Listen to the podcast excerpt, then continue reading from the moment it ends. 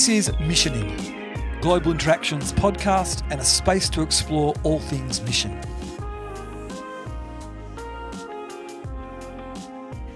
Hello. Thanks so much for being here today. I'm Solari, Global Interactions Next Generation Specialist. For this episode of Missioning, we're trying something a little bit different.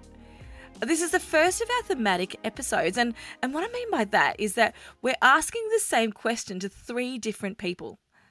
So, our question today is What would you tell yourself at the start of your mission journey?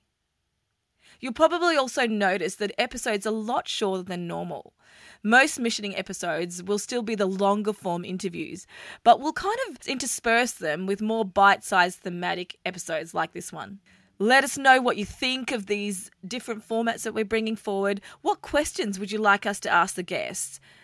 Head to www.globalinteraction.org.au forward slash missioning and you can share some of your questions or ideas and stories. Okay, let's get into it.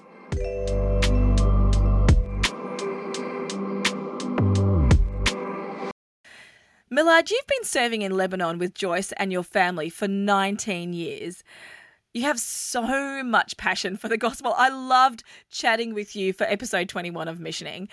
And, and can I just say, I would encourage anyone who hasn't listened to that to go back and be inspired by it. I certainly was. But today we're here to ask one question Millard, what would you tell yourself at the start of your mission journey? I would tell myself that uh, unless the Lord builds a house, I labor in vain. And it's not by power, not by might, but by my spirit, says the Lord. And I need to be continually dependent on, on the Lord daily, hourly, abiding in Him, uh, and, and out of that, doing whatever He wants and being about His business. You stepped out onto the mission field, and was it all you expected it to be? So when we when we got there, um, there were lots of challenges and lots of adjustments and uh, um, so yeah you had to really first become aware of the community you're in become aware of the driving become aware of how people think and how what people do and how they perceive you. Uh, there's a lot of learning at the beginning a lot of observation.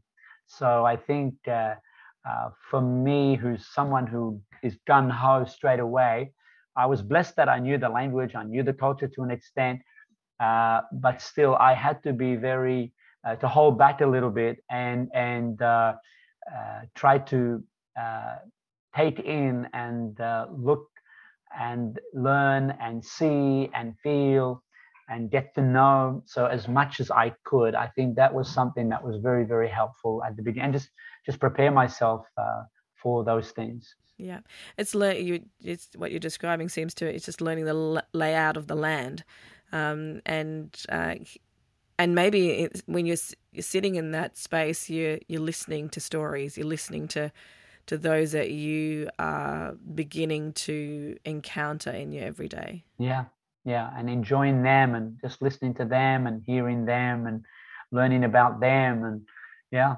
yeah, yeah.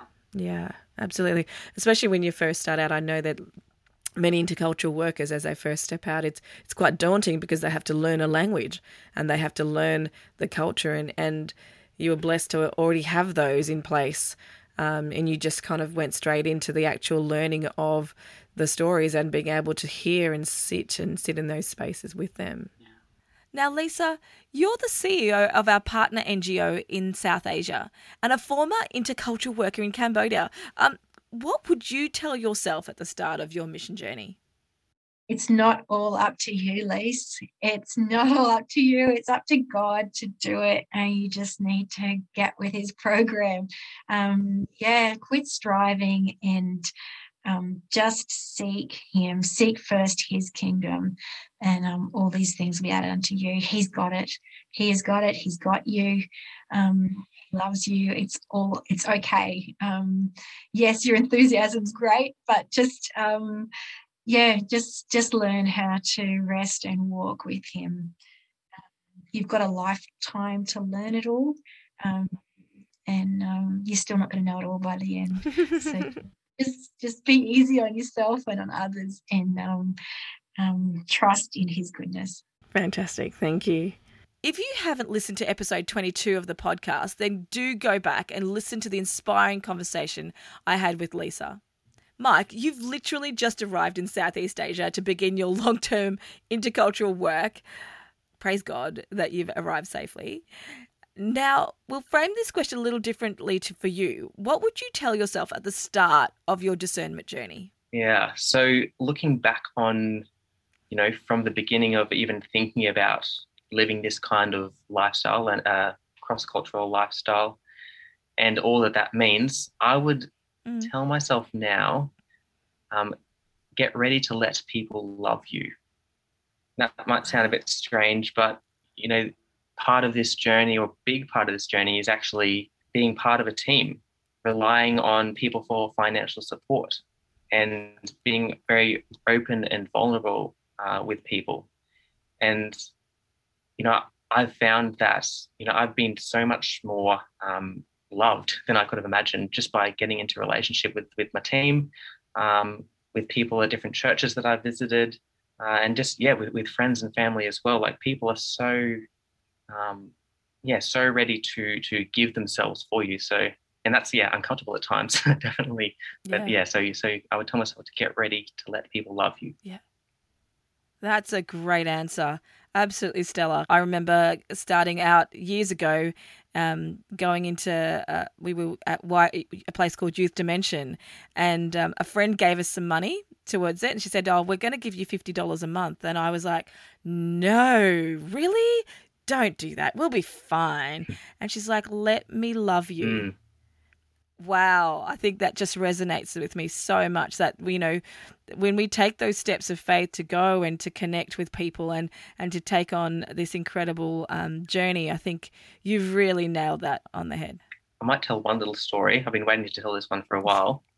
Um, yeah so one of the the church groups that I visited was um, it was like an elderly um, congregation, and their big thing was yep. was prayer. Like they were committed prayers. Um, I hadn't visited this this church before, but they apparently knew of me um, through our connections.